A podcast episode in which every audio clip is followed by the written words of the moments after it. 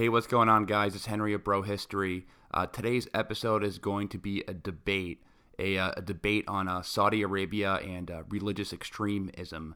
And I guess what happened, I put out an episode earlier this week on the House of Saud and, you know, the economic situation in Saudi Arabia. And um, I actually got into a little bit of hot water. Um, there was some criticism pointed my way.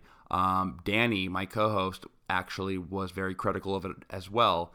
So today I defend my positions and we do a fun little debate.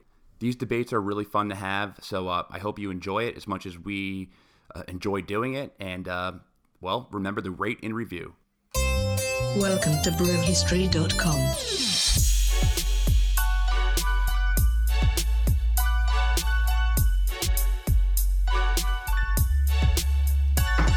Yeah, start recording right now, and if you want to offer some constructive criticism on anything that I've said in the past, anything I've said in any of my podcasts, um, I guess specifically the ones where I've been unsupervised, because that seems to be the those are the podcasts where I kind of get myself in hot water when I'm speaking uh, by myself and when I'm saying things, when I'm not really bouncing ideas off somebody else, um, mainly because there's no one to, I guess, question my narrative or to ask for more context. So, of course, some things I say may come off a little bit harsh. I do not mean if, for anything um, I say to come off as harsh. Um, I, I do sometimes have strong opinions, but I don't mean to offend anyone. Um, as you can see in, my, in the first episode I did this week, I was actually defending um, Mar- um, Lamont Hill, is, is uh, Marc Lamont Hill, I believe mm-hmm. is his name, the young man who Well, he's not a young man. He's a professor at Temple who uh, was recently fired from C N N for really just – he's a Palestinian activist. He was – he's some of his rhetoric was considered quote-unquote taboo. Um, he was mainly highlighting some of the things that the Israeli government has been doing to Palestinians. Um, that includes things like the racial colonies in the West Bank, as well as just the situation going on in the Gaza Strip, which is very sad. Um, I mean, right. And the things that he was saying, the things that he was bringing up, I mean, most of it was actually true. Um, now, where he got in the hot water and why he was fired was because of the statement that he made at the, at the very end.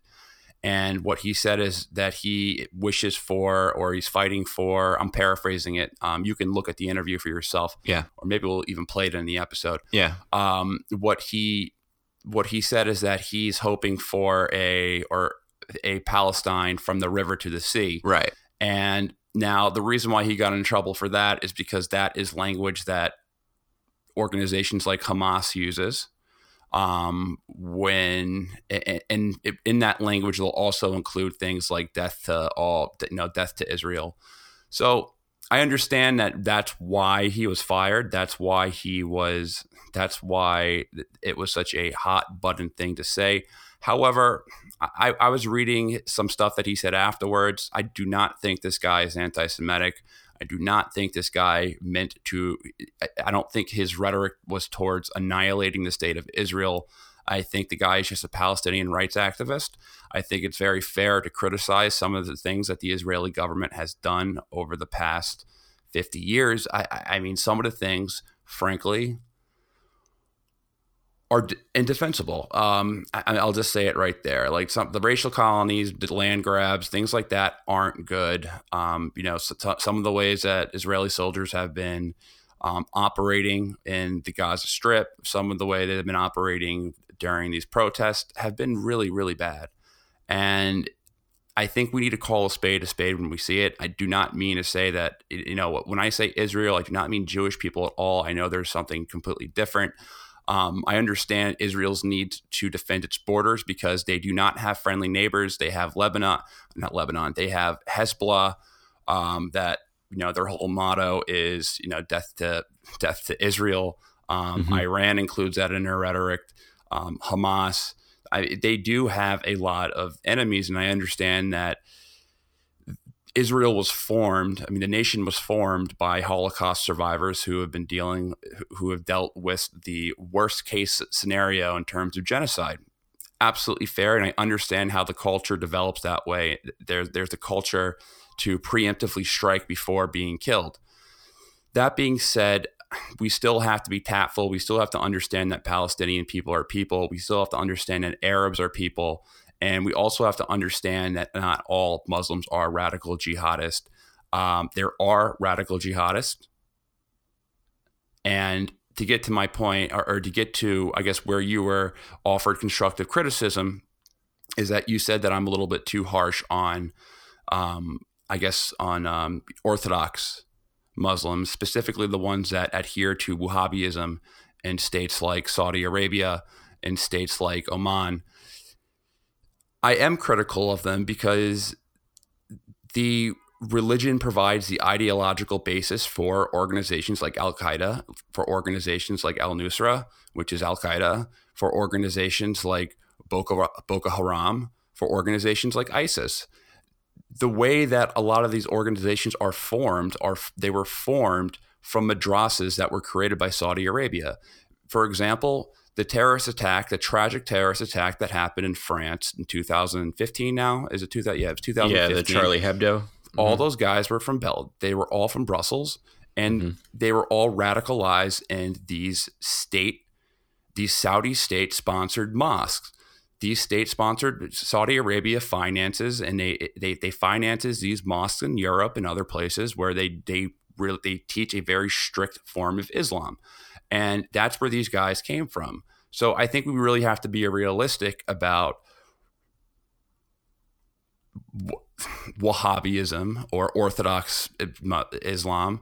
Um, but we have to be realistic that they do preach intolerance. They they look at other they look at other Muslims, especially, as radicals, and I think it's a fair thing to talk about.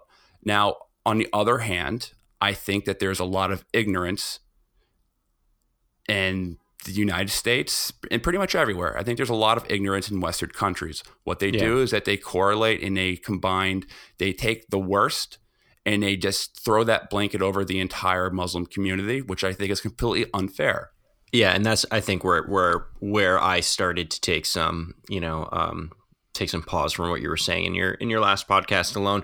Uh, before I jump in there, the one thing I want to point out is, um, you know, a, a common guest uh, on this show, Judah, whom I like quite a bit and and respect a lot, has said, you know, about our podcast in the past that, you know, we sometimes have these. You know, what makes a great podcast is when you're sitting at home and you're listening to it yourself and you want to jump in on the conversation. So I want to preface my constructive criticism to you to, in saying that what you did was a good podcast. It was great content. It was it was as factually correct as I think, uh, you know, we can get at this point.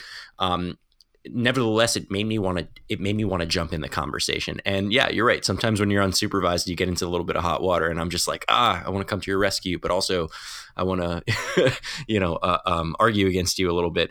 Um, so, so let's let's go back. Uh, I think that w- my overarching constructive criticism for you and for this podcast, and and for our listeners, you know, when when they're consuming this, is that we need to be able to separate. Uh, mass think uh, and individuals, right? And that's really, really important because, you know, what we see, you know, throughout history is when, you know, when certain groups of people are identified as, you know, um, either uh, uh, dangerous or having, you know, uh, um, value systems that are different from, uh, you know, common value systems, you know, what happens is the demonization of individuals from that. Now, I I struggle with this, right? I've said, you know, pretty openly that I, that I have I have, you know, s- negative sentiments towards the Saudi government uh, specifically, and and it's it's hard to separate the Saudi government from the Saudi religion um, because they're they're almost one in the same at this point.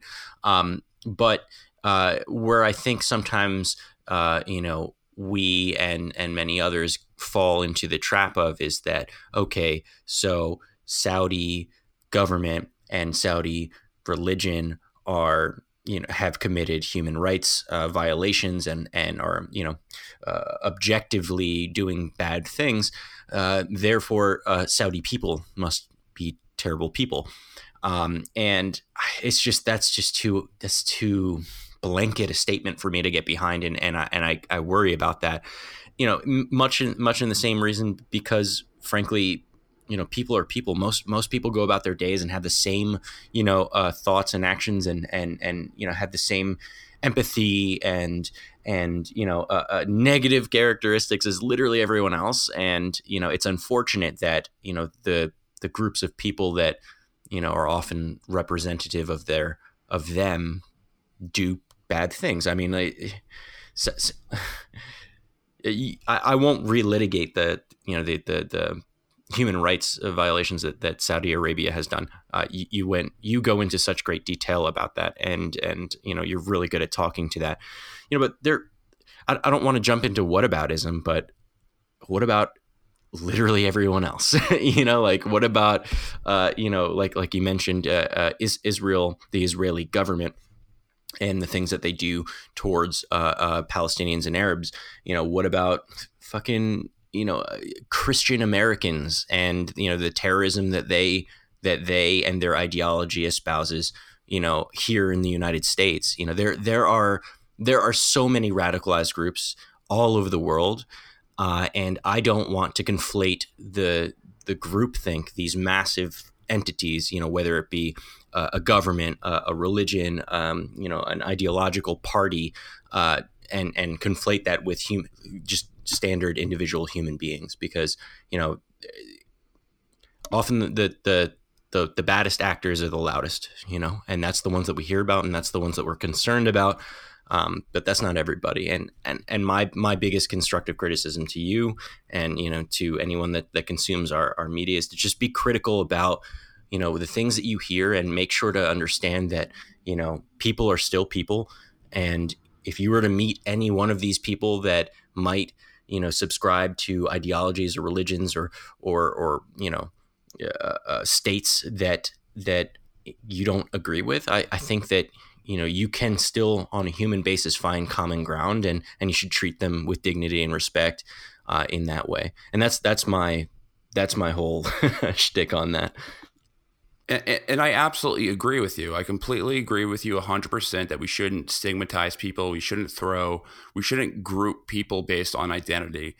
And for one, and for people who've listened to this podcast, my opinion is that terrorism, global terrorism, international terrorism is not, it doesn't, I mean, obviously there's, there's some aspects of Islamic radicalism involved in terrorism, but I think the majority of it, I think ninety percent of the terrorist activity that goes on in this world, it stems from just U S the response from U S foreign policy. And I don't, so I don't believe that people who subscribe to Wahhabism or, or just Orthodox uh, or Orthodox Islam, um, they're they're coming out of the womb and, and indoctrinated to, you know, want to commit these terrible crimes. I think that comes more so from things like the th- things like um, removing dictators from power and placing up new dictators. Um, you know, the having military bases all over the Middle East.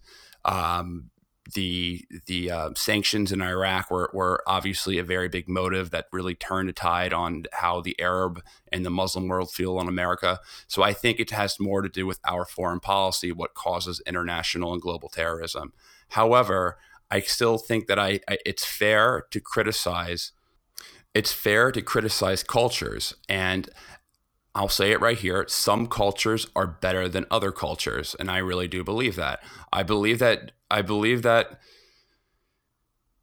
Christians that come from the West, Western cultures, are better than the culture of Saudi Arabia. I mean, we're, we're, we're talking about the, comparing it is like comparing. I mean, any, anything I say after this will come off really, really bad, but there's no comparison, really. Like, we're talking about a place where that is, is the United States and most Western countries that have freedom of speech, quote unquote, freedom of speech. They have the right to do what they want. You have the, you know, you're not born into a caste system. You're, you're, you're, are, you're, you're born an individual, and individual rights are treated respectively. In Saudi Arabia, if a woman you were born into slavery. And it's there's really no tooting around that. You're you, you can't. I mean, there there has been changes over the past couple of months as far as being able to drive, but you're not allowed to go outside without a burqa. You're you're not allowed to go outside without a hijab. You're not. You'll you need to cover your face. You need permission to go to school. You need permission to get a job. You need permission to do anything. So a culture that doesn't have those liberal values that the rest of the world subscribes to and believes in, I believe, is a culture that is. is I'll just say is not as good as other cultures. Like, this isn't ancient Rome. Like, you know, this is, we're not, we're not, you know, the Romans used to treat their women really bad. You know, the Romans used to treat their women so bad that someone from the Taliban or someone from Saudi Arabia would be like, whoa, you're so, uh, you're, you're, uh, you're pretty intense right there. Should we say that Roman culture is better than the culture of the United States? No, I'm just trying to make a clear distinction. I, I do believe that some cultures are better than others. I don't subscribe extreme extremism, Islamic extremism, extremism as all of the entire Muslim community. I think it's a very small portion of it, a very small portion of it. And I I think we need to make that distinction. So when people go ahead and they're like, oh, all these Muslims are taking over, they're trying to enslave the women and do all this stuff, and they're just, they're backwards. I think we need to be very realistic, and we need to, we need to, to clearly categorize the difference between people in the Muslim community. Because I think if you don't point out that Saudi Arabia subscribes to a very extreme version of Islam, then that gives you the ability to throw that entire extremist blanket over just the random guy in Syria who, you know, who prays five times a day and is a good person and treats his family with respect and wants to get an education and do all that. And I, that's why I try to make those distinctions between different sects of Islam, not because I'm trying to um, to to be hostile towards Islam, because I'm not at all. I, I think that I have a big problem with the Sam Harrises of the world, who their whole shtick is taking stuff from the Quran and explaining why it's a bad religion or a violent religion. I actually have a really huge problem with guys like that who do who, who do that, because they're missing the fact that if you go through any religious doctrine, including the Old Testament and New Testament, there's hints of slavery, there's hints of murder, there's hints of a lot of backward stuff. We cherry pick the good stuff um, in the Western world. And most people in Islam, they do the exact same thing. Most Muslims cherry pick the good things in the Quran. They pick they they don't subscribe to all the crazy stuff. So I have a huge problem with guys like Sam Harris who do that. And also they and the same guys who blame transnational terrorism on the Quran. I, I'm I'm on your side. Like, I'm on the side. I'm I'm I'm someone who's trying to fight that general ignorance among the American population. So I mean, I'll just leave it at that and see if you have anything to say. All right.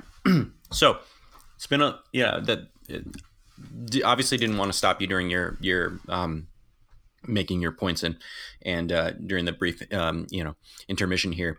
Uh, um, I'm I'm hoping that I'm not going to misquote you.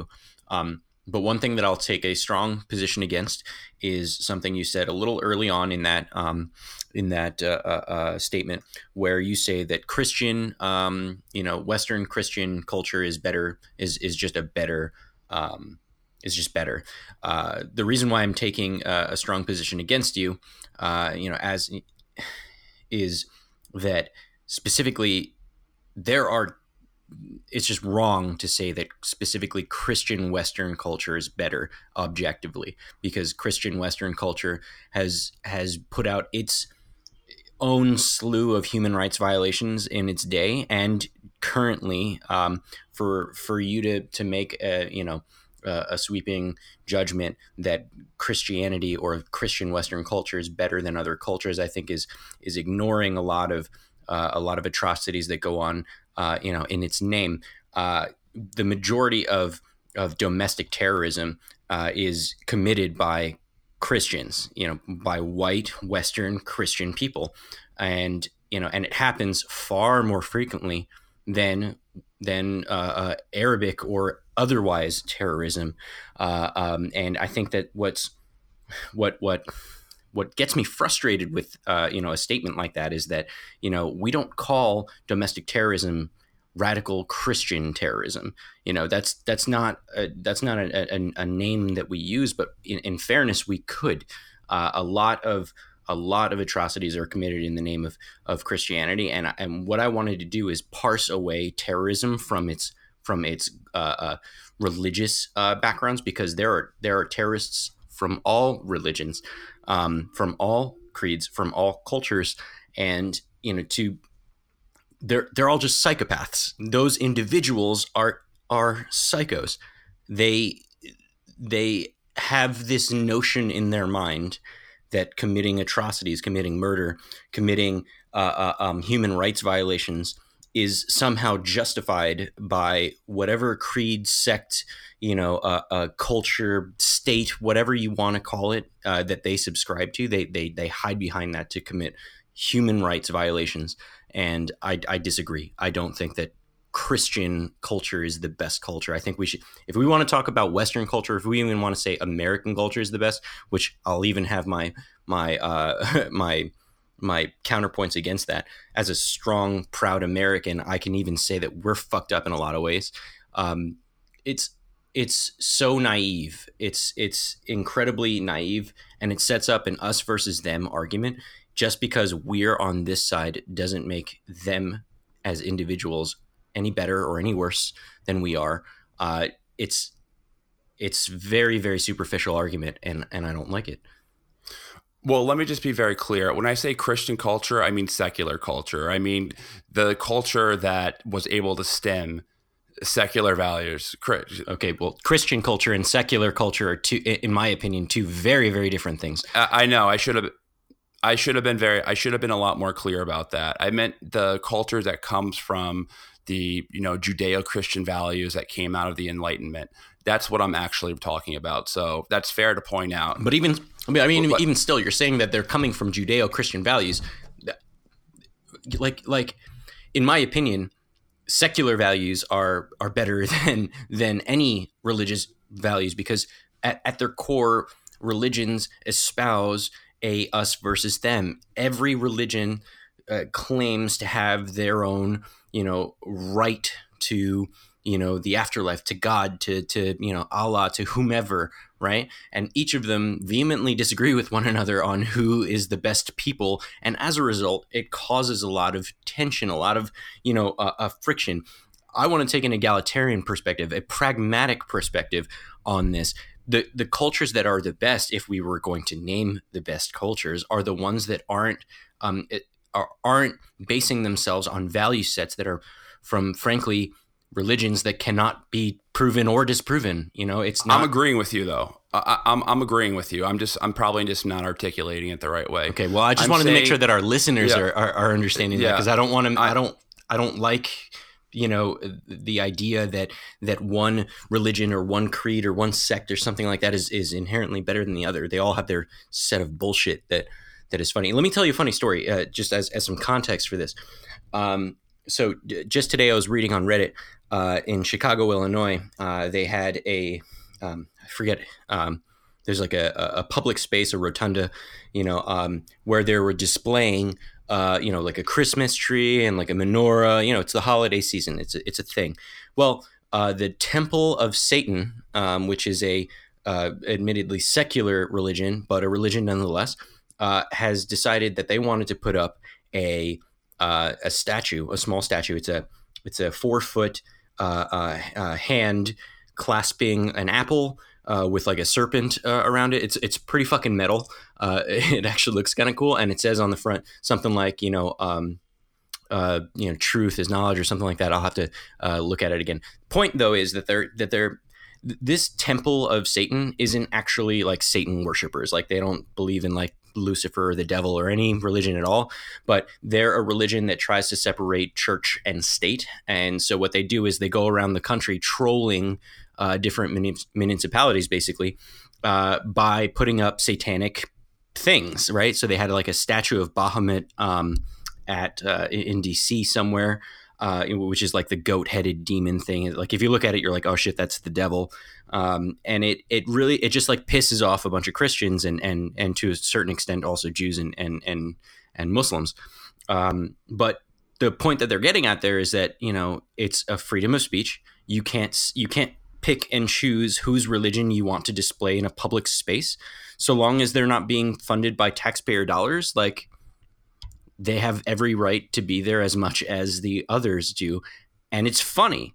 It's funny to me because, you know, in their own tenets, they, they disavow, you know, religiosity.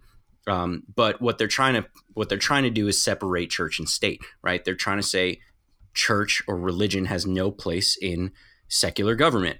Um, and, and I guess I'm kind of doing the same thing in my argumentation here. You know, radicalization, terrorism has, has no place in in state, has no place in in in in religion, has no place in in other large things. And I'm trying to separate the individual, the individual lunatics that that do these things from, uh, you know, from the masses of the people that happen to subscribe to one or, or another ideology. And I just want to be very clear right here. I think that I need to make this distinction before we go on. Mm-hmm. So when I say Judeo-Christian values, I don't mean like going to church every single Sunday and all of that stuff, or mm-hmm. being or, or being a Christian or something like that. I don't I don't mean that. When I what I what I define it, and maybe this would op- this could open up a whole different debate on semantics. Mm-hmm. What I define how America uh, stemming from Judeo-Christian values, I, I mean the values that stemmed from the industri- you know, from the Enlightenment and the Industrial Revolution, mm-hmm. because I mean that's what it's largely considered: Western free market values that that facilitate freedom, and and you know, modern day ones, not eighteenth century values, but like just, the modern day values that come from that school of thought. That's what I, that's what I'm saying. That's what I that's what I that's what I'm using um, to define, you know, Judeo-Christian values. Be that as it, be that as it may, it doesn't need to be in, it doesn't need to be in your, like, maybe you just need some new vocabulary, because I, I don't believe that, that Judeo-Christian anything has anything to do with, with what you're, with what you're talking about, you know, industrialization, you know, Westernization, all of these ideas. Even the United States as a whole is a, is set up on the framework of there is a separation of church and state. We are a secular culture, and, and we should stop, uh, you know, Um, uh, uh, saying that Judeo-Christian values are are the same as, you know, we- Western secular values. Those those are those those are opposed. They're not they're not the same. It might be uh, a a coincidence, if you will, that Judeo-Christian people uh, you know set up um, you know the United States, but that's not that wasn't their intent. The founding fathers intended not to have a religion or a religious tinge or hue to their governance. Um, and to their culture. And I think that we need to return back to that, because the second that we start saying, okay, it was the Judeo-Christian values that that set up this awesome culture, then that sets up a situation where anything that isn't Judeo-Christian values is now the bad guy, the the wrong culture, right? And that's fair. That's that's a hundred. That's fair enough. That that's fair enough. I mean, that can be a different. That could be a debate for a different day.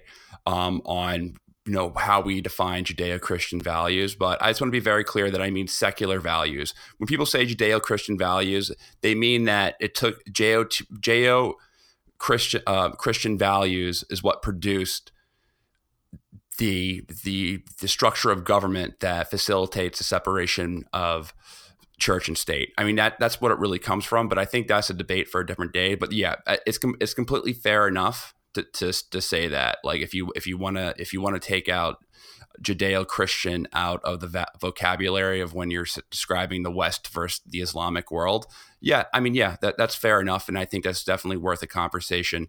But I just want to get, I just want to you know be very, very clear that nowhere I, I don't believe, and I, I have never said that the teachings of the Quran ha- are, are what facilitate t- facilitates terrorism. Sure. I think it has to do more with U S foreign policy. So I'm not saying that.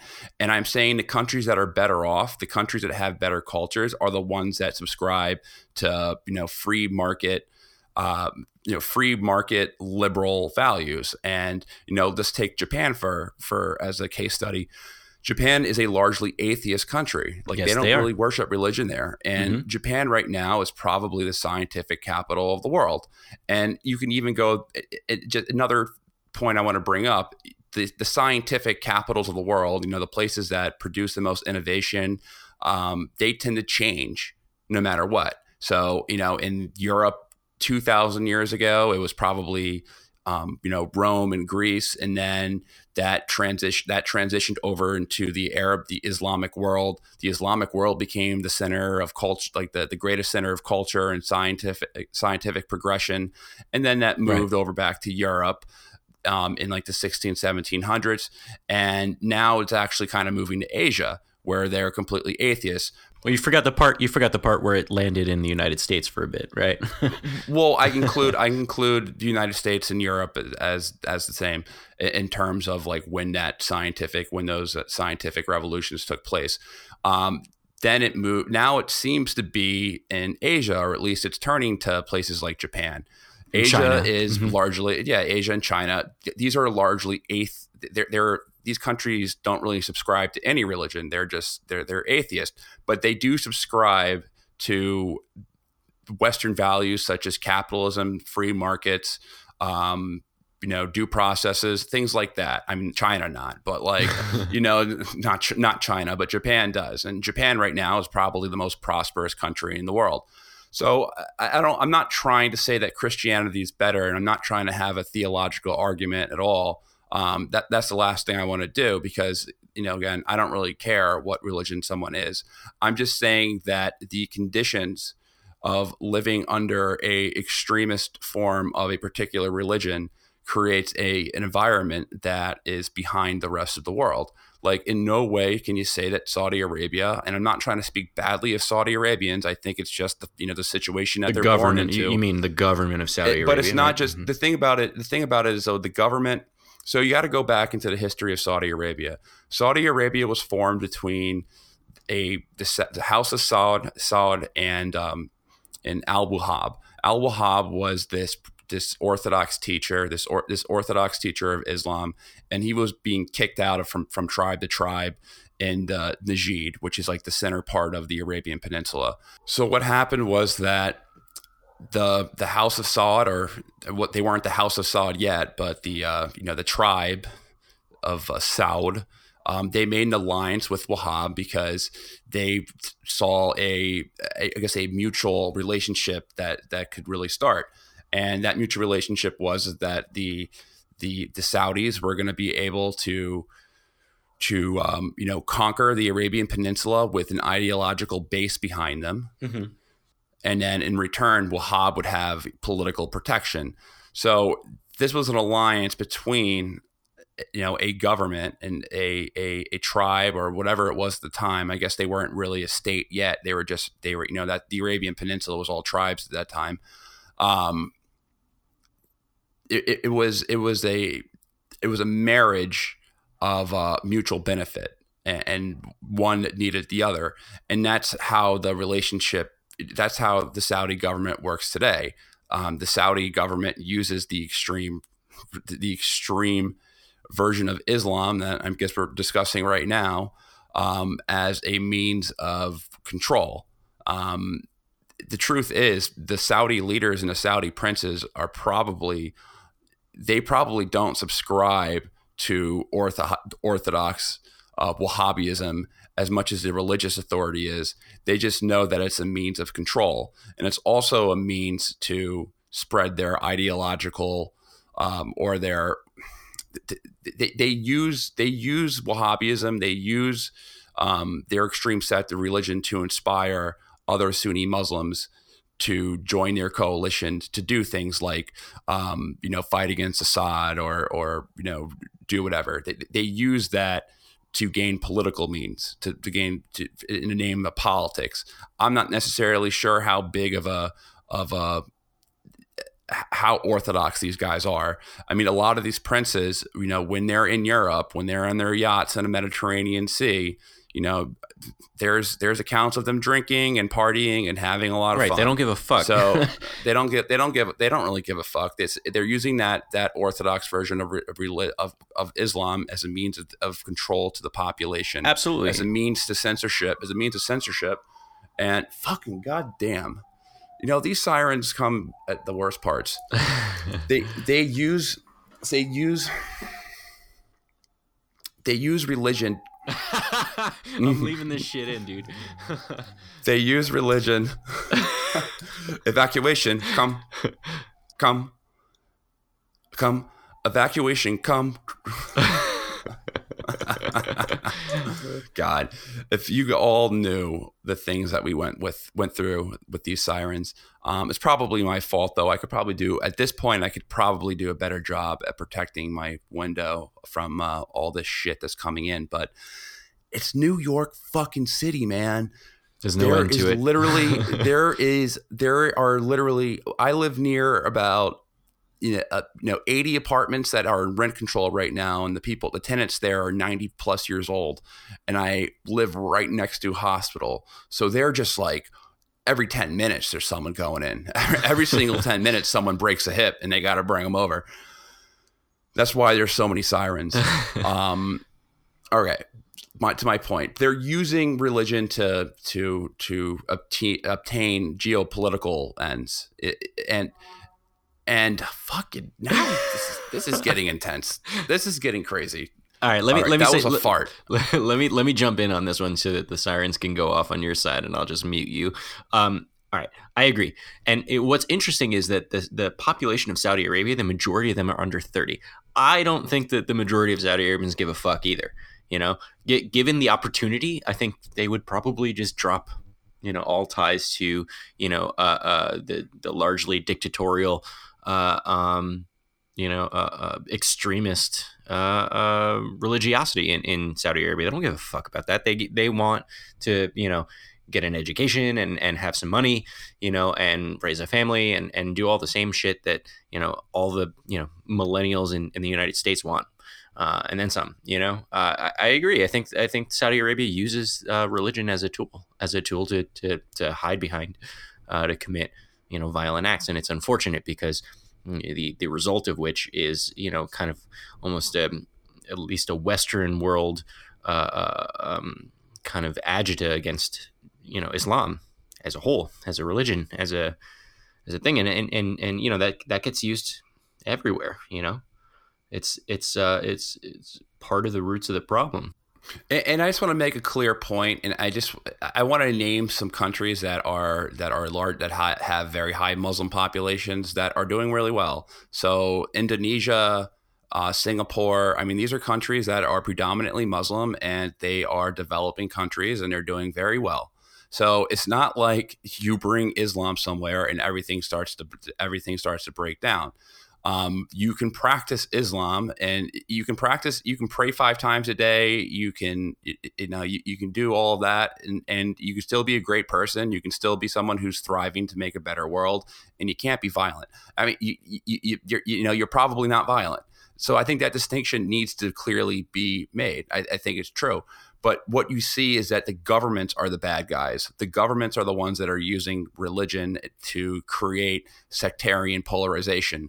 And they do that for, for, for their own gain.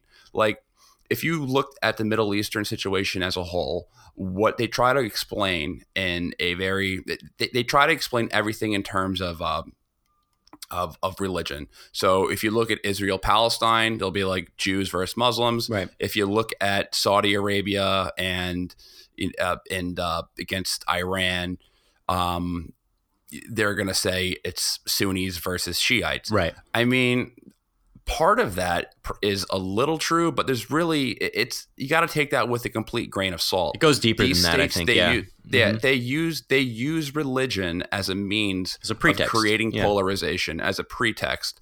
And what typically happens is that so you saw this increase, you saw this this increase in sectarian polarization um, after the Iraq War. Uh, before that, in two thousand three in Bag, not in two thousand three, but in the nineties and eighties in Baghdad, half the marriages were were, were Shiites and and and Sunnis.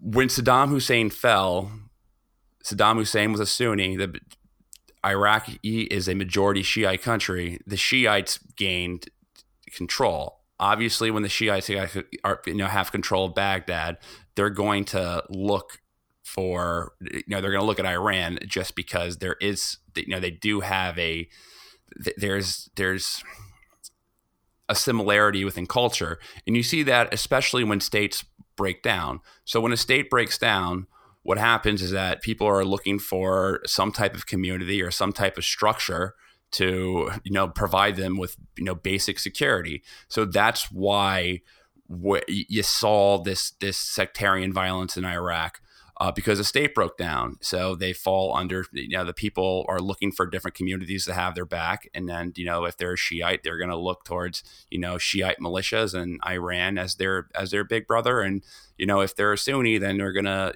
favor towards, you know, I don't want to say Saudi Arabia, but they're going to favor, you know, Sunni different Sunni militias and Sunni states. And that's just going to happen because the state breaks down. Right. So these states use secta- like this, this they, they use sectarian um, violence to achieve their own political means. And uh, I mean, especially you see that with how these countries, they fund different militia groups.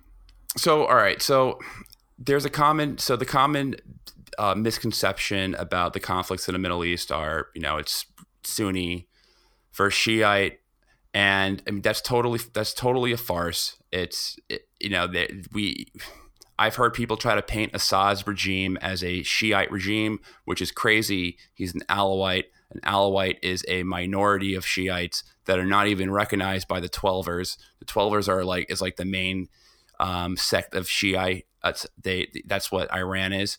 Um, I mean that's just not the case at all. Uh, The Alawites are like one of the most, I would say, modern. I mean, they drink. They don't wear any type of religious clothing or anything like that. They're they're just like Westerners. Like they're a very Western style version of Muslim, of of, of Islam. So that people are using sectarian the, the, the religious polarization to achieve political means, and I guess that's the main point that I'm trying to make. Um, and I guess I'll add one more thing. Um, I think it's all I think it's all um, really stupid when you subscribe when you when you throw the blanket of extreme Islam over every single Muslim. Um, I think it's just really, really dumb. And it just shows how obtuse your thinking is when you're like, oh, that guy's a Muslim. He must have some type of sympathy towards terrorists. Dude, do you know who terrorists kill? They kill other Muslims. Mm-hmm. Mostly. Yeah. Where, where do, where do these terror, where are these radical jihadists? Who are they killing? They're killing other Muslims and, and Syria and Iraq. And, you know, sometimes Saudi Arabia, sometimes Yemen, you know, like they're killing people in, in war zones. They're not killing people. I mean, they, they are killing people in the West, but it's like such a minority compared yeah. to the amount of Muslims they kill. To compare the amount of other Muslims they kill, it's like it's not even close. Right. And to this, in the, by the same vein, we've got our own slew of terrorists here in the U S that are much more of a danger to us on a day-to-day basis than any radical extreme Muslims, period. Just just by numbers, by, you know, by by death counts, you know, we have more, you know, uh, uh, domestic terrorists than anything else. So like it's a little silly to to to place the boogeyman card, you know, blanketly on, on a bunch of Muslims. That's, that doesn't make any sense to me either. So I'm in agreement with you. So here, here's how I like the, how I like to think of it and, and how I like to explain, um, how do I, how I like to explain our foreign endeavors in the Middle East and, and why there is a anti-American sentiment.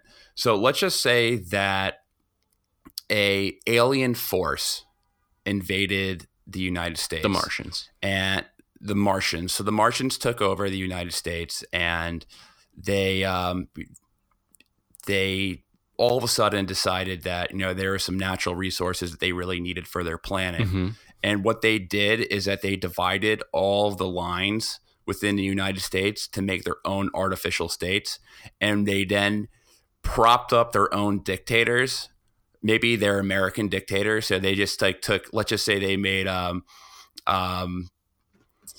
trying to think of somebody uh Mitt Romney as like the dictator of Utah or something. And then Mitt Romney started using Mitt Romney was a brutal dictator.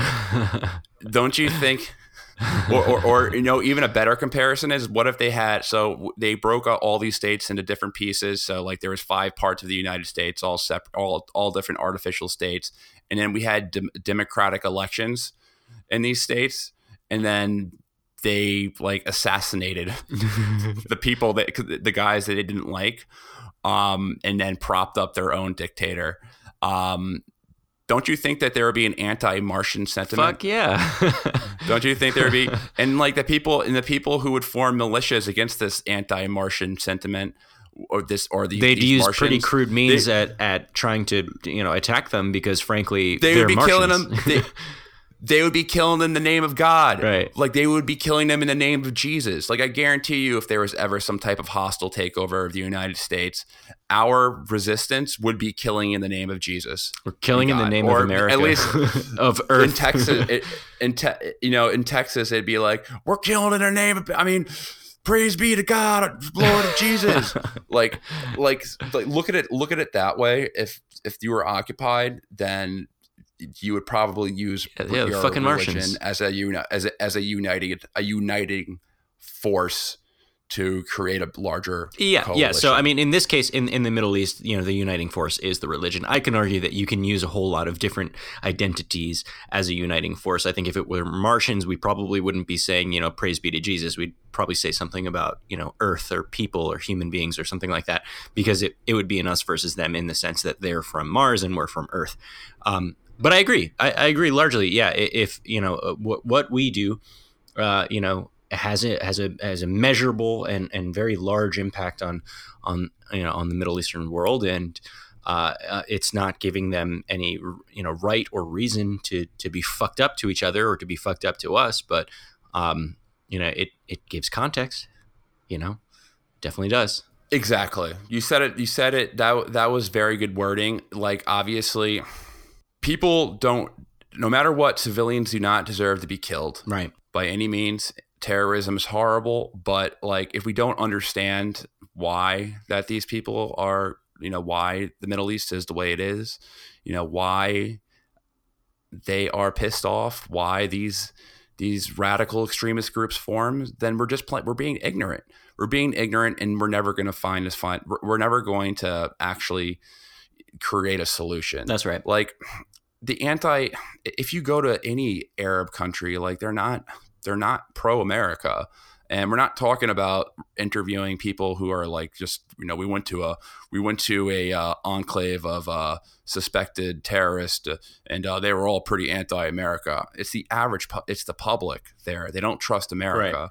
And I think I really encourage everyone to get, if they want to get a better sense of why there's a lot of animosity in the Arab world against the West, against the United States in particular. I mean, just read, just, just read about the sanctions um, in the nineteen nineties. I mean, I think that was really the, the straw that broke the camel's back when uh, Madeleine Albright said that it was worth killing hundreds of thousands of Iraqi children uh, to, uh, to, you know, to, to take a hard stance on Saddam Hussein. Right. I mean, that was played on the media every, that was played on Arab television in the Muslim world every single day.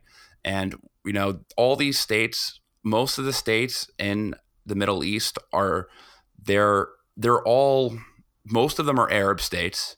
And as far as just ethnicity, obviously Iran, they're, they're Turkey, they're Turkish. I mean, there's a lot of different ethnicities, but it's predominantly Arab. So, and you have all these different artificial states. So Iraq, Iraq, Jordan, um, I, Iraq, Jordan, um, they, they're both artificial states. Right. They were part of larger states before. They, they're just part. I mean, they're all different provinces of the Ottoman Empire. Um, they're they're they're they're artificial countries. So what do these people have to unite under? Like, you can either, there's two there's two ways that you can unite, and uh we hated the other one. Um in the nineteen fifties, and, you know, throughout the nineteen fifties to the nineteen seventies, there was this really big Arab nationalist movement. um Syria and Egypt actually became one country for a couple of years under the identity of Arab nationalism. That's what a lot of the dictators were over the, in the past, like thirty years in the Middle East or in, in you know the greater Middle East area. A lot of them were Arab nationalists. Uh, they weren't like you know crazy religious freaks. We sided, the United States sided with the extremists. The United States sided with the country, the monarchies like Saudi Arabia. And we sided with the countries to, we sided with those countries because the Arab nationalists, they were, they were socialist and they were more sympathetic to the Soviet Union. And they had control of all the and, oil. and That that they were more, but the Arab countries were more sympathetic to the Soviet Union because they were socialist countries, and the United States was more sympathetic to the monarchs like Saudi Arabia because they saw the, the monarchs the, the monarchs saw atheism, Soviet atheism, as a threat to their monarchy. So we sided with the monarchs and the religious extremists to expel the Soviets out of the greater Middle East. And by doing that, that set the domino effect that created almost every single major terrorist organization that exists in the greater Middle East today. The Taliban was, was given birth to that. They came from the Mujahideen that was created in the Saudi, the Saudi refugee camp or the Pakistani refugee camps. Saudis made madrasas to teach these the people who were who were just you know who were dislocated. Um, is that a word? Dislocated yeah. or displaced? Displaced, dislocated. displaced, displaced during the Afghan Soviet War, and they started teaching them you know the extreme versions of Wahhabi of, of Wahhabism. All these terrorist organizations are, came from the, the United States, with the addition of Saudi Arabia as well as Pakistan, financing these these groups to fight Arab nationalist and communist. So we need to have that context. We if we're going to have a conversation about that, we need to have that context that a lot of these terrorist organizations came from, you know, our our our own missteps in foreign policy decisions that we made. And did we deserve nine eleven? Nope. No. Not at all. No. Did, does anyone deserve to be killed? No. Does anyone deserve, like, no. Is ext- is are these organizations acceptable? No. Absolutely not. Yeah. Like, these organizations are evil. Al-Qaeda is an evil organization. ISIS is an evil organization. Al-Nusra is an evil organization. Boko Haram is an evil organization. The list can go down really a long time. These are evil, bad organizations that go into towns, they take people out, and they behead all the children in front of their mothers and rape their mothers and then throw them in the cages and rape them again and then throw all the dead bodies into mass graves and kidnap children and have pedophile rings. Like, they are the worst satanic evil groups in the world. I mean, I'm really referring to ISIS right now, but there's a lot of other groups that do the same thing. Should we tolerate that? Absolutely nope. not.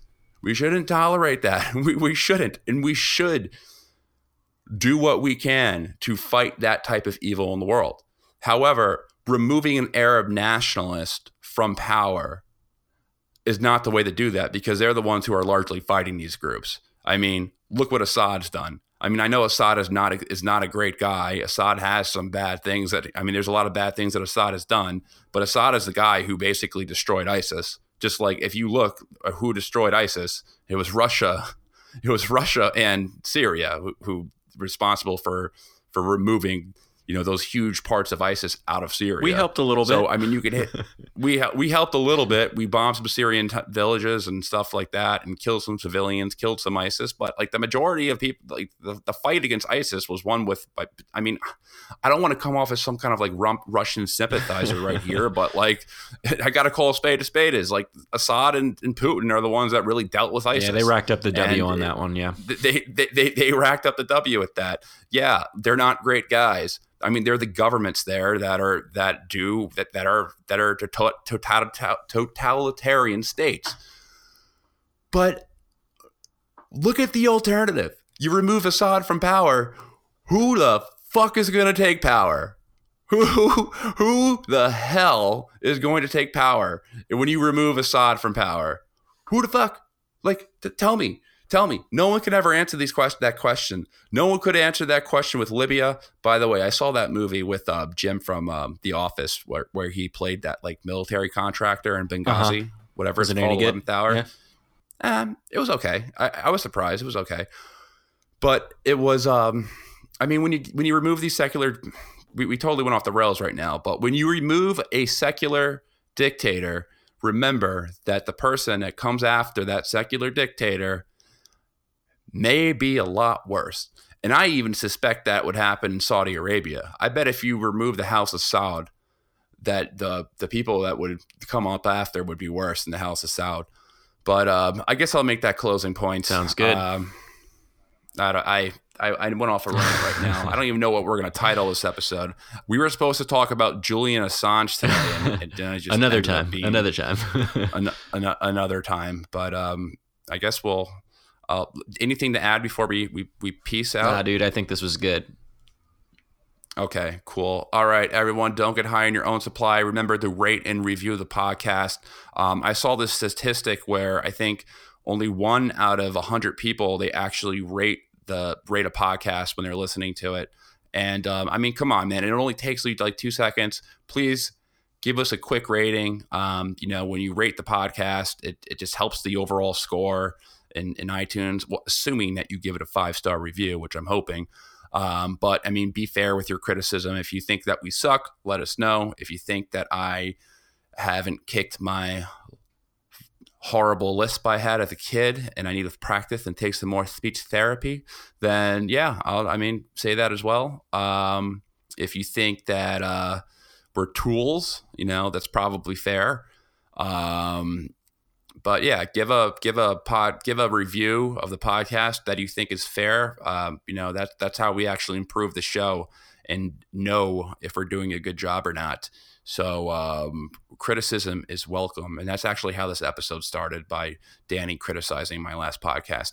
All right, peace.